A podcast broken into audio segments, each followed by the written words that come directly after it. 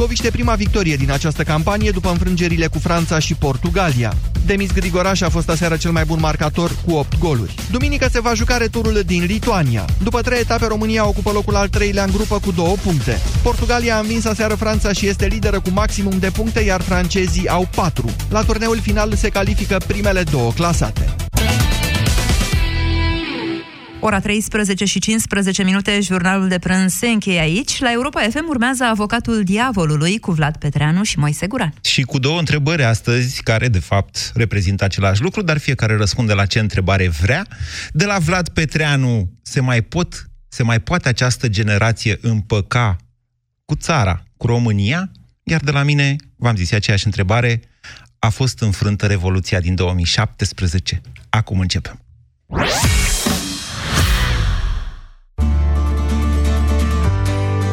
Cu Orange ești în pas cu tehnologia și te bucuri de smartphone-urile preferate în rate cu un abonament Orange Mi. Ai Huawei pe Smart 2019 cu 7,5 euro rată lunară și Orange Mi Start 14. Vino în magazinele Orange până pe 30 mai 2019 și descoperă oferta completă. Astăzi mă simt frumoasă! În sfârșit am găsit hainele la modă care mi se potrivesc. Știi unde? Pe bompri.ro Ai livrarea gratuită la toate comenzile de peste 99 de lei. Bompri, it's me!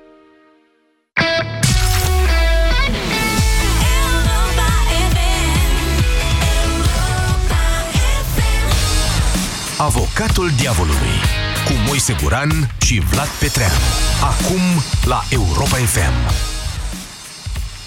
Bună ziua, doamnelor și domnilor! Bine ați venit la Avocatul uh, Diavolului, emisiunea pe care uh, Moise Guran și cu mine, Vlad Petreanu, o facem împreună cu dumneavoastră în fiecare vineri la ora 1 și un sfert la Europa FM, când vă suna de la Institutul de Sondare a Opiniei Publice, ca să facă audiențele, să le amint, să spuneți asta, da? Nu ascultăm da. decât Avocatul Diavolului, practic toată ziua, și în reluare și oriunde ați fi. Asta este problema, nu știu cum să facem noi, să convingem institutele astea care măsoară audiențele radio, să ia în considerare și cine ne ascultă în străinătate. Din afară, da. da. Pentru că Europa FM este un radio foarte ascultat, nu doar în România, da. dar și în străinătate. Cred că ne-am dublat audiența dacă îi numărăm pe cei care ne ascultau acum 5 ani în țară și între timp nu mai sunt în țară, dar ne ascultă acolo pe unde sunt ei. Audiența Europa FM e oarecum constantă pe ultimii 10 ani, uh-huh. dar o bună parte dintre ascultătorii noștri nu mai sunt în țară, nu mai ies în sondajele astea pentru că nu-i sondează nimeni pe acolo pe unde sunt ei. Și cu asta ne apropiem de tema sau temele discuției noastre de azi, și anume uh, despre cât de supărați suntem noi românii pe România. Uh, ca să începem discuția, aș vrea să pun în context uh, câteva lucruri, să vă dau niște date, care sunt date statistice de la Eurostat, adică sunt date ale Comisiei Europene, ale Uniunii Europene, sunt date oficiale. Conform Eurostat, ca să înțelegeți în ce hal a ajuns țara asta, că nu pot să spun altfel. Conform Eurostat, aproximativ 20% dintre cetățenii români cu vârstă activă, între 20 și 64 de ani, locuiesc și muncesc într-un stat european, ceea ce înseamnă că, practic, unul din cinci români cu vârsta între 20 și 64 de ani a plecat din România. Asta în condițiile în care media europeană este de 4%. Media, adică românii sunt de 5 ori peste media europeană în privința emigrației. Și media asta este în mod evident influențată de faptul că în România uh, proporția este atât adică de mare. Adică fără noi ar fi 3%. Cred media da. europeană. Așa. La polul opus Germania, Marea Britanie cu câte 1%. În 2018, adică anul trecut, România a fost sursa a aproape jumătate din toată asistența medicală ce a emigrat în Uniunea Europeană. Adică dintre toți medicii și personalul medical secundar, asistent și așa mai departe, care au migrat în Uniune ca să lucreze în altă țară, unul din doi vine cumva din România. România are cea mai mică densitate de medici din Uniunea Europeană, aproximativ 25% dintre medici au părăsit țara, medici și probabil și personal sanitar. Una peste alta, practic nu există familie în țara asta sau e foarte mică probabilitatea ca în țara asta să mai existe familii care să nu aibă pe cineva plecat, pe cineva apropiat părinți, copii, uh, frați, surori sau, mă rog, unchi, verișori și așa mai departe, uh, membrii ai familiei pe care îi cunoaștem cu toții. Nu, sunt, nu e vorba de a șaptea spiță, o fi cineva pe nu știu unde. Nu, cop- oameni cu care am copilărit, am crescut, îi știm. Da. Au plecat. Uh, dar și asta ar trebui să fie cumva aici uh, și mica rază de lumină, românii țin în continuare la România, potrivit datelor, aproximativ 60% dintre migranții români au trimis în mod regulat bani rudelor care au rămas în țară. Deci încă nu s-au rupt de tot. Milioane de români au plecat, nu de bine, sunt supărați cei mai mulți pe ce se întâmplă în țara asta, dar suferă. Da. Au trimis rudelor lor, în primul rând, banii respectivi, dar eu sunt de acord cu tine dacă îi întrebi, ei toți o să spună că iubesc această țară, asta e de fapt condiția sau blestemul, hai să spunem pe șleau, de emigrant. Nu vei uita niciodată locurile în care ai copilărit, locurile în care ți-ai trăit probabil prima dragoste, cele mai frumoase clipe din viață și vei rămâne pentru totdeauna legat de România, chiar dacă conștient sau nu ajungi să urăști niște realități care te-au îndepărtat exact de cele mai frumoase amintiri de locurile pe care le iubești. Dincolo de toate astea, însă, exact statistica ultimă pe care a dat-o Vlad, și anume emigrarea unui personal care nu trăiește în mod necesar în sărăcie, emigrarea creierelor, emigrarea specialiștilor, arată că nu mai suntem în faza de 1990, până la sfârșitul anilor 90, vă reamintesc în caz că nu știați, sau, sau vă spun în caz că nu știați, vă reamintesc dacă știați, au plecat aproximativ un milion de români. Marea masă de emigrare s-a produs după anul 2004, de fapt, după ce Uniunea Europeană, România a intrat în faza finală a negocierilor, s-au deschis granițele, s-a permis plecarea românilor la muncă în străinătate, culmea în perioadă de boom economic 2004-2008, dar și într-o altă perioadă de boom economic, cea de după 2015. 2016, 2017, 2018. Dacă vă uitați pe ultimele statistici date de Institutul Național, deci de statistica oficială, ele arată de fapt o dublare a numărului de emigranți tineri, mai ales în acești ultimi 2-3 ani, după colectiv, de fapt. Da. Deci uh, soluția ar fi să fie mai multă sărăcie, că atunci nu mai pleacă lumea. Că dacă pleacă lumea... Nu poți să tragi astfel de concluzii, oricum ca... ar fi, sunt Sigur forțate. E, da. e ca gluma cu puricele da. care nu mai aude dacă îi tai picioarele și mai sare. Dar... O, aș vrea să pun puțin în context istoric, ca să înțelegem. În istorie, o emigrație atât de mare cum e asta, noi practic am pierdut un sfert de populație în 30 de ani. Nu, s-a mai, nu e cunoscută de la criza cartofului din Irlanda 1830, uh, o criză care a durat, din punctul ăsta de vedere, s-a întins pe aproape 100 de ani, Irlanda nu și-a mai revenit după aceea. Mă rog, e o poveste întreagă. Ea se predă și la ASE. Găsiți pe internet detalii dacă vreți, nu stau acum. În sensul în care se pleca acolo de foamete. Da, după da, nu s-au făcut cultura de adică cartofi într-un an și au murit. Se murea. Mă rog, câțiva ani. Da. Fugeau de da. undeva, da. de unde nu mai era ce să mănânce da la propriu, se murea de foame. Da, dar valul de emigrare a continuat și după aceea, Așa după ce Irlanda și-a mai revenit. Ok, acum, în, în țara noastră, noi am avut niște tot felul de revoluții pe care le-am înțeles sau nu le-am înțeles, le-am înțeles în general mai puțin. Cel mai bun exemplu este cu primul război mondial, pe care România l-a pierdut. În 1918, în mai, a încheiat piața de la Buftea extrem de rușinoasă. Pacea. Pacea de la... Pa, piața, zis. Pacea. Pacea de la Buftea, extrem de...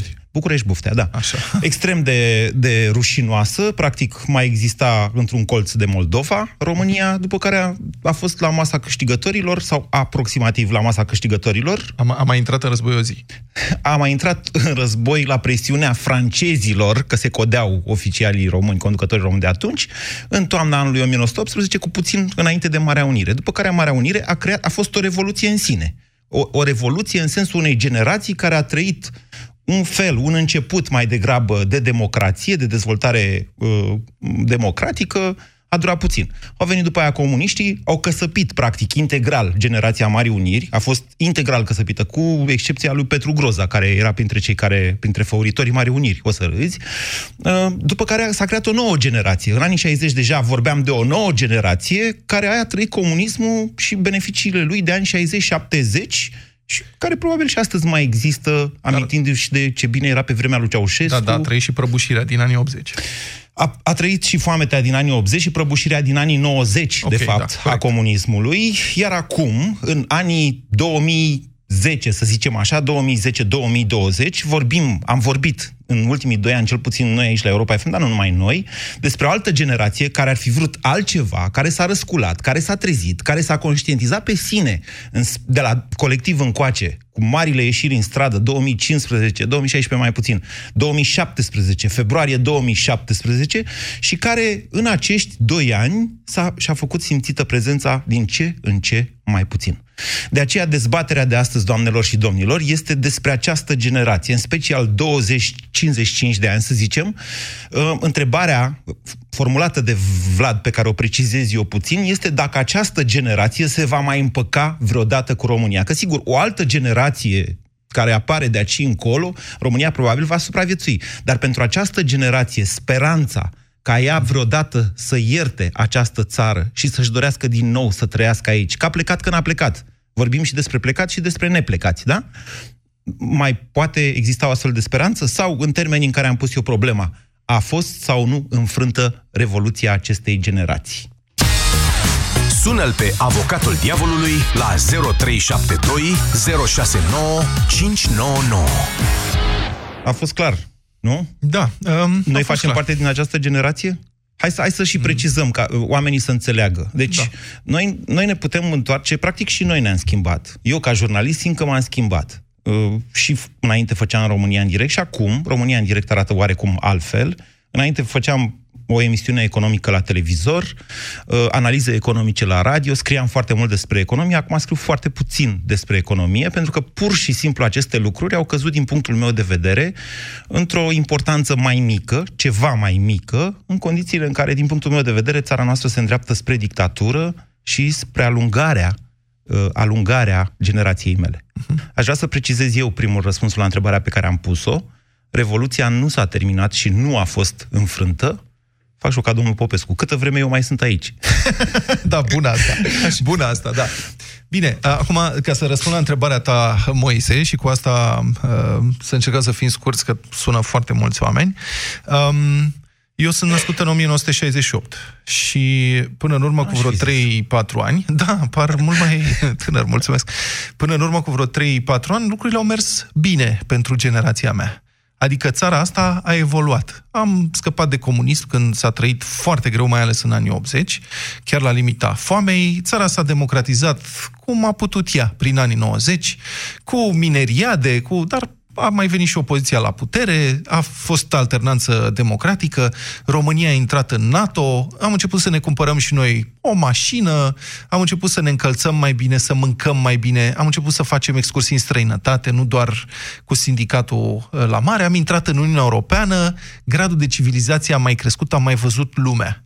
Deci una peste alta, de prin 1968 încoace pentru mine, lucrurile au mers binișor, în sensul în care n-am trăit atât de bine pe cât mi-aș fi dorit și pe cât am văzut eu în Franța, Germania, America, Marea Britanie. Da, er, ai fost și în Zanzibar. Da, am și fost și în Zanzibar. Mamă, ce vine! Dar, domnule, una peste alta aveam speranțe. Bine, ok, n-a ieșit acum, dar poate peste un an, poate peste 5 ani, poate peste 10 ani. Aveai Senzația mea chinuitoare de vreo 3-4 ani încoace este că uh, apogeul a fost și că de acum încolo societatea noastră va începe să, mai, să trăiască mai prost. Pentru că politicile economice sunt un populism care va costa îngrozitor națiunea asta în câțiva ani, fără nicio îndoială, pentru că ne îndepărtăm de valorile democratice, pentru că ne îndreptăm spre o oligarhie care să Uh, captureze această țară, pentru că influența estului a Rusiei crește în România, în timp ce influența vestului scade. Și asta este una dintre întrebările noastre când discutam mai devreme, era hai să întrebăm oamenii dacă mai cred că uh, pentru generația asta lucrurile se vor îndrepta în țara asta. Și în acest moment, sper din toată inima să mă înșel, dar în acest moment eu aș răspunde nu nu cred că lucrurile se mai îndreaptă, cred că va trebui altă generație care să recupereze tot ce s-a pierdut în ăștia 3-4 ani. Uite, avem și o contradicție între noi. 0372069599. Bună ziua, Paul! Bună ziua! Bună, bună ziua!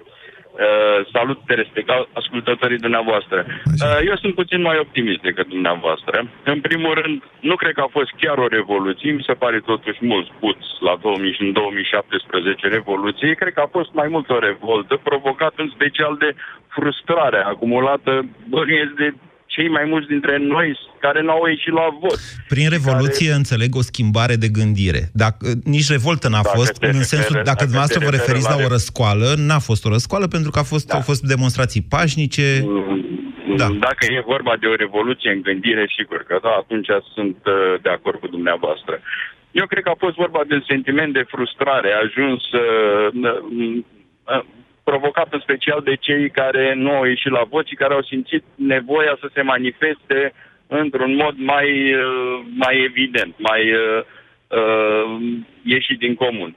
Dar, dar, uh, cred că una peste alta, uh, toate chestiile astea cu Dragnea, cu Tudorel, cu sunt uh, totuși mize relativ mici. Chiar dacă, sigur, nouă acum ni se par... uh, Cu condiția foarte păstrării enervante. democrației. Cu condiția Exact. păstrării democrației. Cu Sigur că sunt condiția mize păstrării. mici.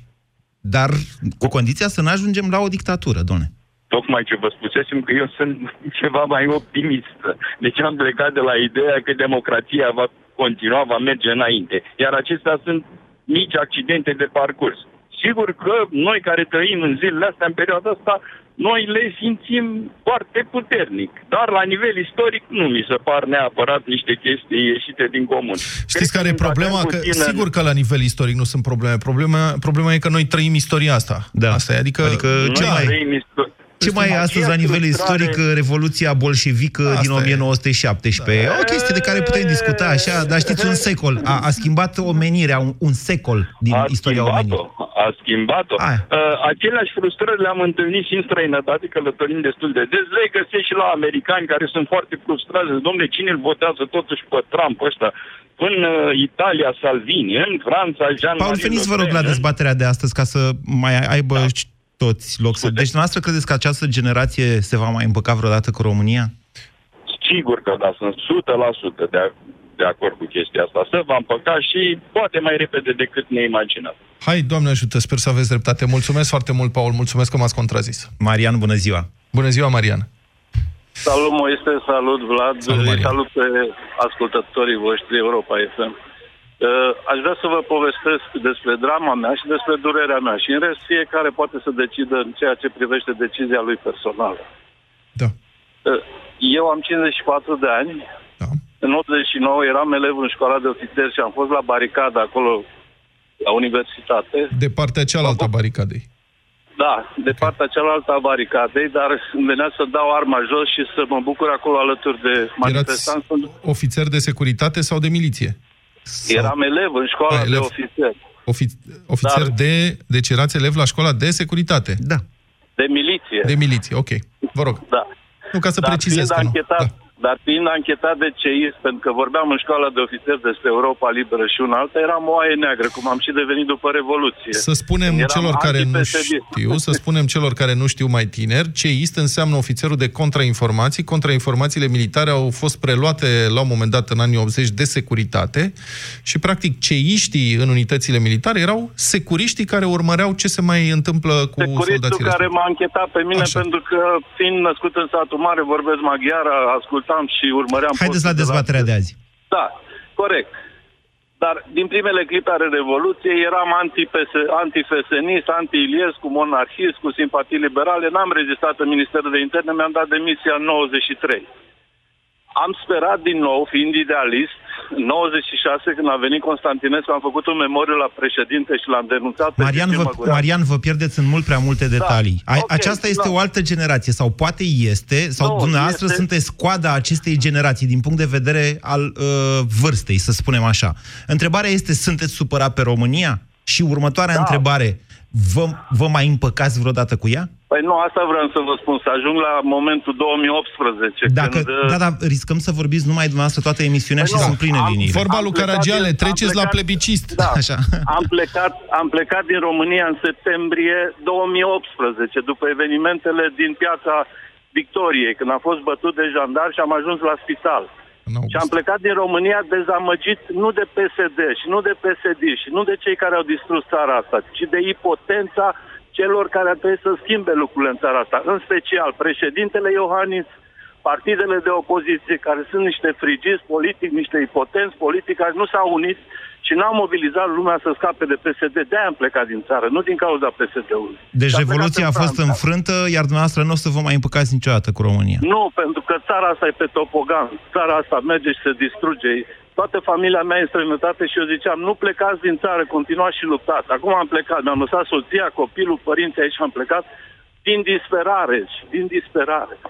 Da, Marian, Asta e drama mea. În rest, fiecare să decide ce crede el de cuvinte. vă mulțumim că ați intrat, Marian, și că ați împărtășit cu noi această experiență într-adevăr dramatică. Da, probabil, probabil că România a intrat pe topogan. E un mod mai abrupt de a spune ce a zis Vlad mai devreme, că am trecut și că ne ducem în jos, de fapt. Însă, ce v-am evocat eu mai devreme, și cu primul război mondial, și cu comunismul, arată, în esență arată că chiar și atunci când România a luat viteză pe topogan, că și ce înseamnă mai mult decât să pierzi un război mondial și să pierzi practic aproape tot teritoriul țării, chiar și atunci să mai poate întâmpla, și de cele mai multe ori s-a întâmplat, o minune, cred. Cât să mai țină și norocul ăsta?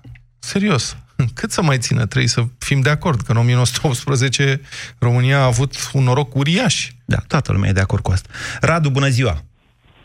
Salutare! Vă ascultăm.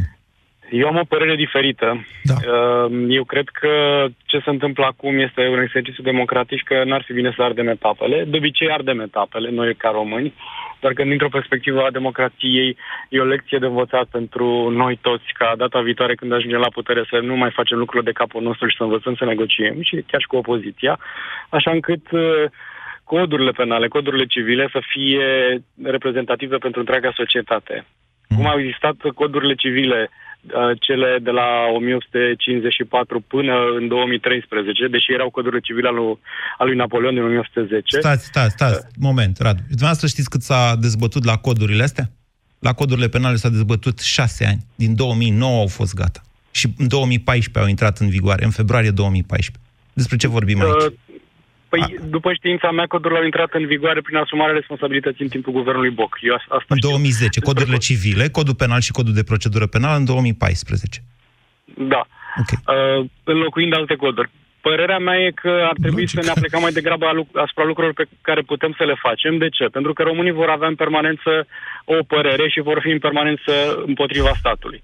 Nu știu dacă vă uitați la ce înseamnă România, dar în România statul nu l-a reprezentat niciodată. Mm, A fost greșiți. statul, Greșiți a fost profund. stat, uh, am să vă invit să, mai, să citiți niște studii de la Richard Lewis pe diferențe culturale uh, și o să vedeți că, în principiu, uh, România sau Valahia și Moldova uh, voievozilor a fost al lor, după care a fost episodul grecesc în care statul nu le-a reprezentat, pur și simplu tronurile Valahiei și Moldovei au fost vândute, a fost apoi România frăției ca și proiect. Domnule, încă o care a dată, dus de amestecați fapt niște armata noțiuni. Luați atunci exemplu polonez al unei națiuni născute sub ocupație și spuneți-mi că e valabil tot ce spuneți dumneavoastră. Eu vă zic în felul următor. Dacă aduceți niște argumente de tip înainte de epoca națiunilor sau a formării națiunii române, atunci vorbim despre altceva. Vorbim despre ocupație turcă, despre legea creștină, dacă vreți, Într-adevăr, dar ele nu au vorbim nicio despre relevanță la comunism. momentul ăsta de acum. În 89, românii, românii erau comuniști, societatea românească era comunistă.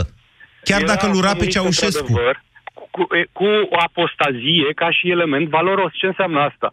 A te ridica împotriva, a avea o părere. Cum credeți că a fost posibilă Revoluția a, română dacă oamenii nu și-au controlat o părere împotriva comunismului? L-au urât pe Ceaușescu, au urât-o pe nevastă sa. În permanență statul nu le-a Domnilor, reprezentat. dacă îmi dați voie, discuția noastră este foarte interesantă, dar v-aș ruga să veniți la subiect. Da.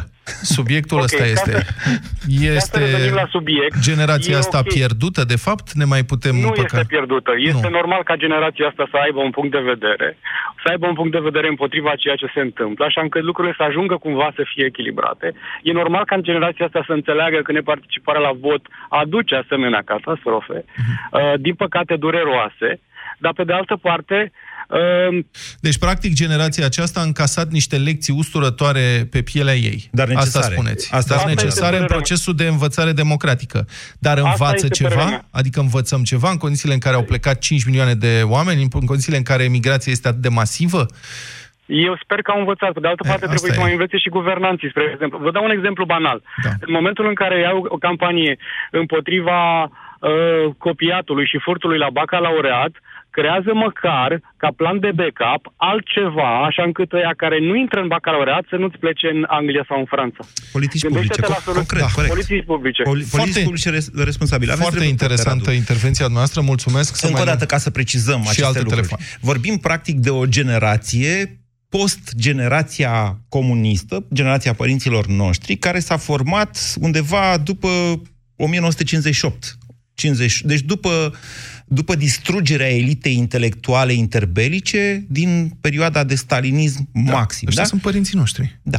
Deci Așa. ei acum, părinții noștri sunt la pensie. Da. Deci ei, ei acum, sigur că sunt în România, dar după ei vine o altă generație care are alte valori. Da. Din punct de vedere ideologic, aceste valori au și fost exprimate. Prima dată la colectiv, când lumea a cerut absolut naiv și idealist schimbarea clasei politice. Păi aia nu se face, uite așa. Nu. Și co- după aia a fost corupția ucide, fără penali în funcții publice, e tot o idee care vine de acolo, da? Mhm. Și nimic.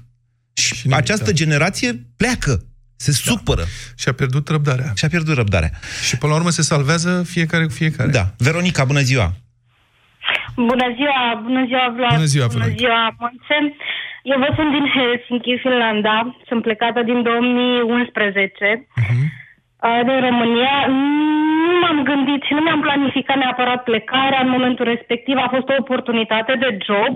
Însă motivul pentru care am plecat uh, și apoi m-am hotărât să și rămân, uh, dacă ar fi să mă gândesc la unul așa mai uh, important, uh, nu am mai suportat corupția.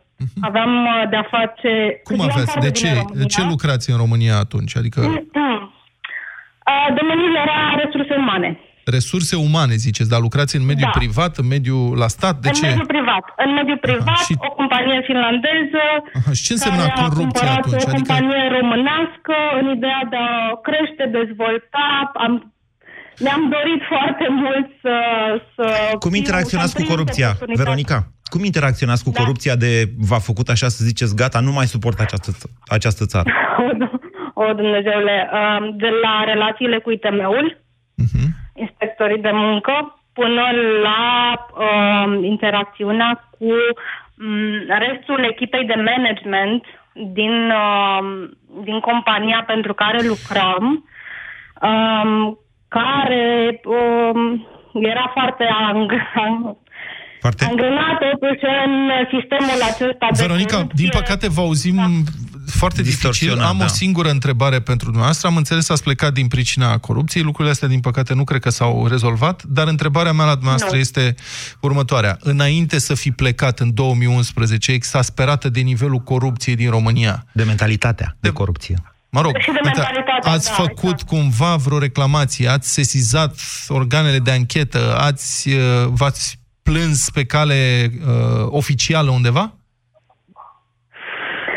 Uh, nu organelor statului, deci nu am ajuns până la poliție și așa, um, doar conduceri, uh, doar în, în interiorul companiei. la Deci v-ați nivelul- luptat am sub o explorat formă sau alta puțin. cu corupția. Răspundeți la această întrebare. Da. Mai are vreo șansă această gen... mai există vreo șansă ca această generație, generația noastră, să se împace cu România? Indiferent ce înțelegeți prin asta. Nu, nu vă întreb dacă vă întoarceți în țară. Încerc, eh, soțul meu este și el eh, tot român, el e din Pre- Piatra Neamț, eu din turnul Severin. Eh, Ne-am întâlnit aici în Finlanda, avem eh, un copil și urmează să vină în două săptămâni și al doilea. Pentru copiii mei, dacă e să mă gândesc, o viață decentă nu vor avea în România în următorii 10-15 Nu asta v-am ani. întrebat. Mi-au de Nu vedere. asta v-am întrebat. V-am întrebat dacă vreodată, în sufletul dumneavoastră, România nu va mai fi un loc al pierzaniei, indiferent că vă întoarce sau nu. Vreți să mă mai România n-a gândiți? plecat niciodată din noi și soțul meu ne- ne dorim în continuare. Nu mi-ați și răspuns la sperăm întrebare. să urmărim. Vă lăsăm să vă gândiți, Veronica, mulțumesc foarte mult. Da, când pleci, Nu înțeleg.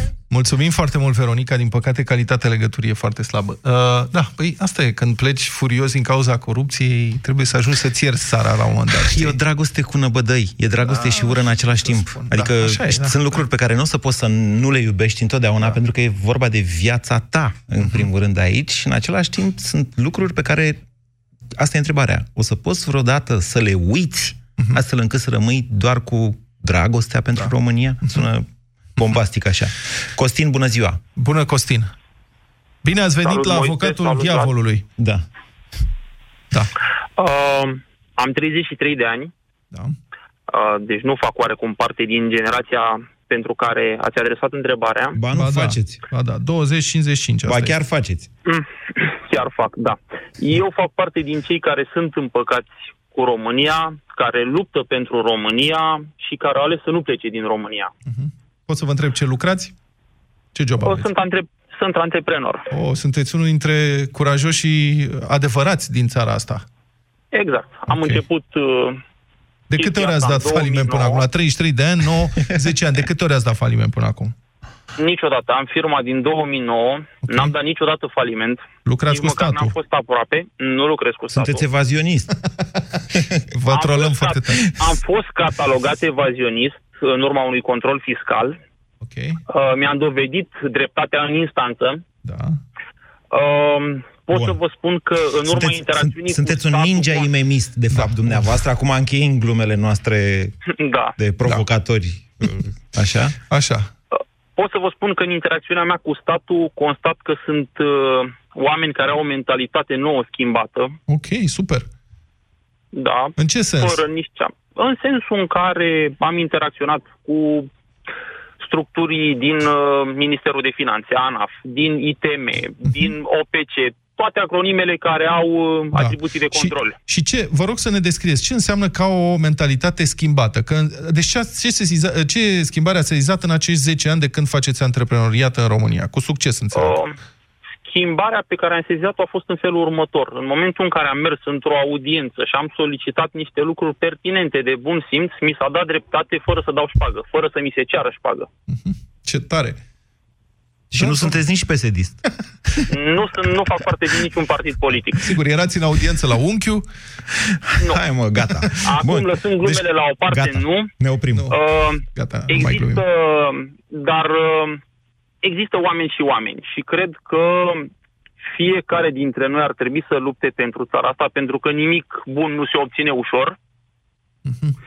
Și dacă am fi făcut toți, inclusiv bunicii și străbunicii noștri, ce au făcut cei 5 milioane de români, astăzi nu mai există România, N- Nu, nu, nu, nu există așa ceva. Deci abandonarea unui, unei țări se întâmplă doar în caz de catastrofe nucleare. Nu, nu există. Întotdeauna va mai rămâne cineva. Nu putem să ducem calculul Asta ăla. consider și eu. Nu sunt de acord cu cei care au plecat din țară și cred că fiecare ar trebui să lupte și să tragă de mânecă pe cel de lângă el care constată că greșește cu ceva și aici uh, sau care face ceva împotriva unui principiu când spui corect e o părere subiectivă, dar o să vă dau un exemplu. Nu, Costin, am eu o întrebare. Spuneți-mi, când ați dat ultima dată șpagă, în ultimii 10 ani, la un reprezentant al statului, nu la Kellner sau la... uh, nu am nu dat bacșiș. niciodată șpagă. Păi și atunci cum spuneți că s-a schimbat? Că ați zis că s-a schimbat, n-am mai fost nevoie să dau. Ați zis mai devreme așa. Eu, m- pentru că accepțiunea generală în România este de corupție și șpagă. Și de Așa. fapt nu e, e greșită această accepțiune. Și de fapt e catalogată greșit. Se întâmplă și lucrurile astea, dar se întâmplă și lucruri în mod corect. Bine. Uh, Costin, din când în când mai sună... Bun, e, e ok să fie așa cum ziceți dumneavoastră, e o rază de speranță. Vă rog eu din când în când mai sunați ori la avocatul diavolului, ori la România în direct, doar ca să ziceți, ziceți doar ziceți parola asta. Sunt Costin și să știi, Moise, că sunt bine. În continuare, lupt aici, nu m-am lăsat, încă nu m-au dat jos, nu mi-au distrus speranța. Și nu dau șpagă. Bă, Asta nu întreb. Da, asta e. Dacă dai șpagă, dacă nu dai șpagă, știi că șpaga face parte, v-am mai zis chestia asta. A, Ia spuneți, doamna Dăncilă, din moștenirea culturală a poporului român. Da, Asta e o dezbatere, să Da, știi. este, într-adevăr, Nu, vreau este. să zic că mediul de afaceri ostil, așa cum e el, el uh, definit la cursurile de management, presupune existența șpăgii. Deci undeva acolo un manager, ca să-și sal- salveze compania, poate avea și instrumente de astea neortodoxe la îndemână cu Da. riscul propriei libertăți. Știi? Acolo, sigur, e o etică în afaceri care ce aia Nasoală merită alegere. dezbătută, da. da. Sorin, bună ziua! Bună ziua, Sorin, vă rog. Vă salut, domnilor. Numele meu este Sorin, am Da. 32 de ani, uh, locuiesc în Marea Britanie de 5 ani. Um, ideea este în felul următor. Uh, Părerea mea este că tinerii din ziua de astăzi chiar uh, au o problemă când gândesc tot timpul că trebuie să plece. Este unul din Marea Britanie Da. pe bune, adică... Adică, pe principiu, băi, nu mai veniți. Nu mai veniți că aici se circulă pe partea elaltă. Da, ziceți. Da, se circulă pe partea cealaltă. Eu chiar sunt șofer și știu foarte bine. Ideea este că um, tinerii trebuie să se informeze puțin mai mult despre ce înseamnă viața de emigrant și mai ales să, să conștientizeze adevărul despre viața celor pe care îi idolatrizează în vacanțele de vară. Dar nu e vorba despre asta. de- Dar nu e vorba de despre asta. Este v- tocmai în deschiderea emisiunii v-am explicat că de multe ori pleacă oameni care nu pleacă după un job în mod necesar, care n- ar fi supraviețuit relativ bine în România dacă se gândeau numai la stomac. Adevărat, chestia care ne ucide aici și ne apasă este absența perspectivei, domnule. Faptul că nu întrezărim victoria Revoluției, ca să zic așa, sau o schimbare, mă înțelegeți, faptul, nu întrezărim faptul că, eu știu, copiii noștri vor trăi în România pe care noi probabil că nu o să o mai apucăm să o vedem. Ne omoară treaba da. asta, la creier. Eu vă, vă înțeleg, dar uh, dacă noi, cei care avem acum uh, 30 de ani, nu contribuim la schimbarea României, oare cine o va mai face? Deci planul Nimeni. nostru este să vă întoarceți De ca să... principiu. să... Planul meu este să mă întorc după 5 ani petrecuți în Marea Britanie, să mă întorc în decembrie din nou în România și să încerc să-mi iau viața de la capăt, deoarece nu este nimic din ce am sperat eu aici. Deci sunteți certați noastră cu Marea Britanie. Da. Adică ați plecat Nu certat cu neapărat, România, eu dar vă ați ajuns spun la că- concluzia că tot nevasta era mai bună, că măcar făcea șciorbă ca lumea. Adevărul e că și doamna mea e foarte, e penibilă în ultima perioadă, serios. cu Brexit-ul și eu Fac m-aș fi parte supărat. dintr-un grup de 30 de persoane pe care le cunosc personal și cu toți au același sentiment. Uh, nu știu, dacă s-ar uh, ajuta mai mult și s-ar implica mai mult guvernul în a le prezenta oamenilor ce înseamnă viața de, în, uh, de imigrant și a fi plecat din țară, cred că ar fi o, o schimbare în Eu bine. cred că mai rău Ar asta pleca mai pleca. mult. Dacă Nu, s-ar asta- implica guvernul ăsta să le spună nu plecați că ce rău e, e Marea Britanie, cred că ar, ar fugi toți. A doua Să- zi. Să știți că scânteia poporului, mă rog, scânteia s-a ocupat uh, decenii la rând de înfierarea putreziciunii lumii capitaliste și n-a mers.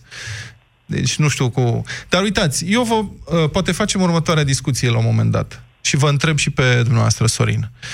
Oare unii sau mulți dintre cei care se întorc dezamăgiți din Occident, că nu o se întoarcă cei care au avut succes. Deși unii dintre aceștia vin să deschidă un business, dar se întorc cei care, ca Sorin spun aici, e cu totul altceva decât credeam. Da. Și ar trebui spus că aici nu da. e...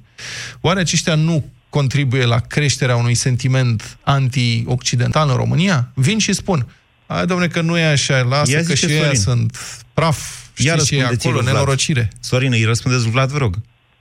Da, uh, aveți dreptate. Sunteți, într-adevăr, anti, dar să- este- sunteți eurofob? Nu, sub nicio formă. Europa pentru mine cred că a schimbat foarte mult în bine România. Nu vreau să mă gândesc ce ar fi fost România fără a fi membră a Uniunii Europene. Ar fi fost Ideea Ucraina. este că Da. viața noastră s-a schimbat în bine Același lucru. din punct de vedere financiar, dar din alt punct de vedere cu toții ne gândim că poate reușeam să fim ceva mai mult în România decât suntem aici. Mulțumesc foarte mult, Sorin, pentru intervenție. Greu. Greu, adică, da. hai să ne înțelegem, fiecare dintre noi e mai, uh, dis, mai, cum să zic eu, capabil să se adapteze sau nu la o viață nouă. Am avut colegi, prieteni care nu s-au adaptat acolo, familia a rămas, ei s-au întors, sau cum e să-ți rămână părinții? Uite, domnul Iohannis, i-au da. plecat părinții, știi?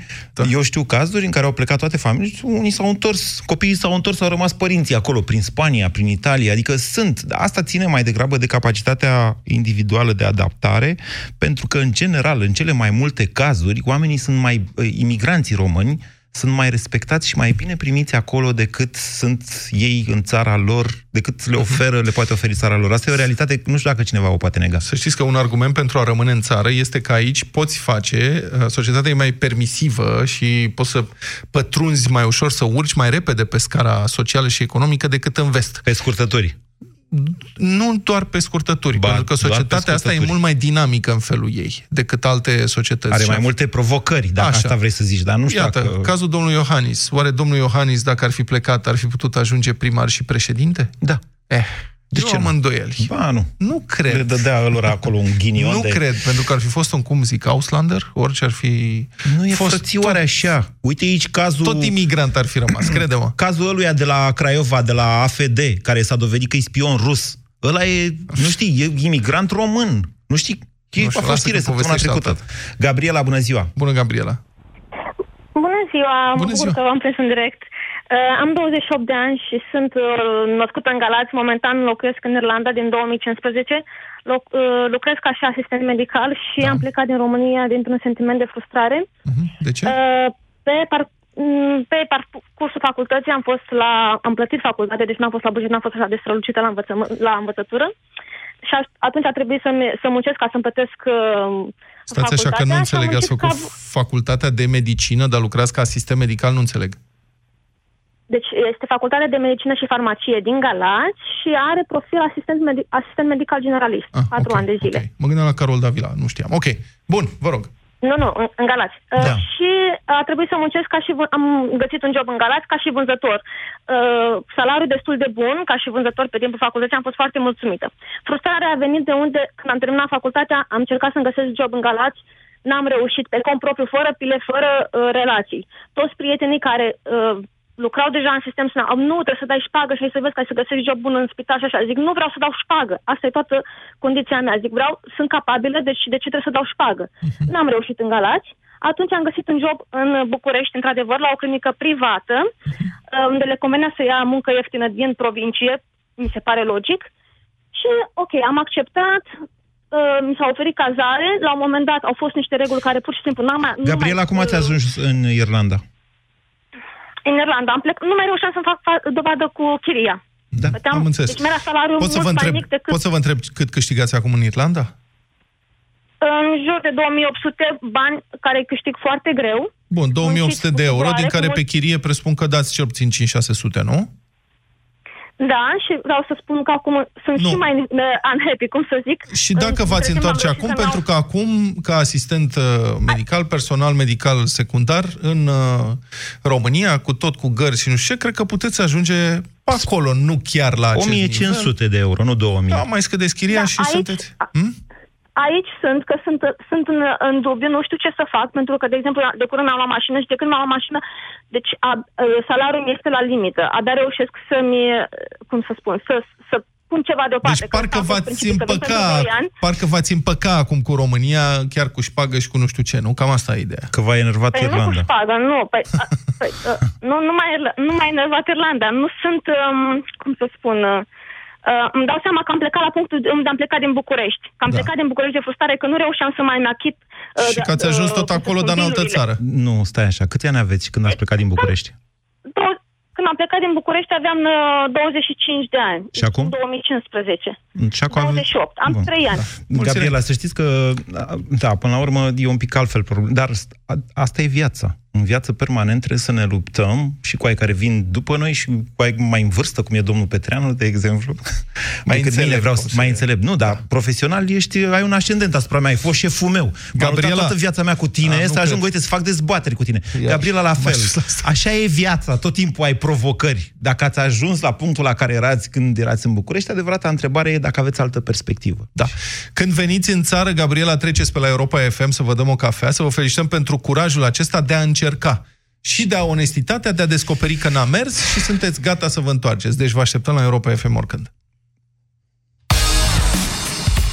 Avocatul diavolului cu Moise Guran și Vlad Petreanu la Europa FM.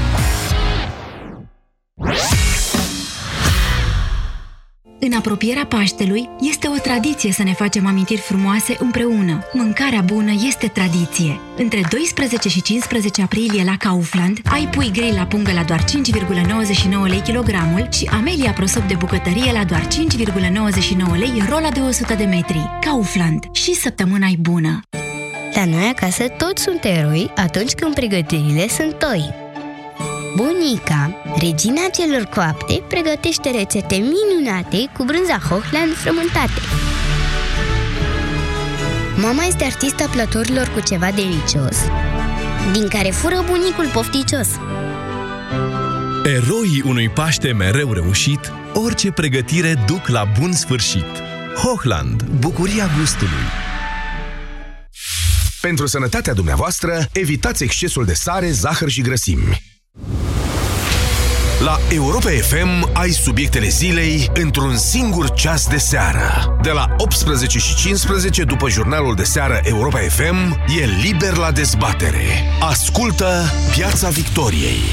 Învață să păstrezi informațiile relevante și înțelege pe deplin evenimentele alături de vocile care contează. Piața Victoriei. De luni până vineri, de la 18 și 15 minute, la Europa FM. Europa FM. Cea mai bună muzică de ieri și de azi.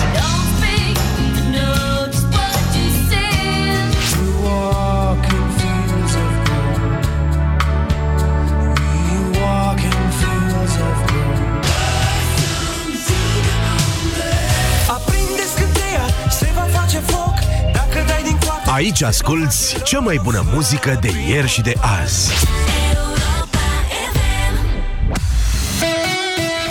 Ascultați Europa FM, e ora 14.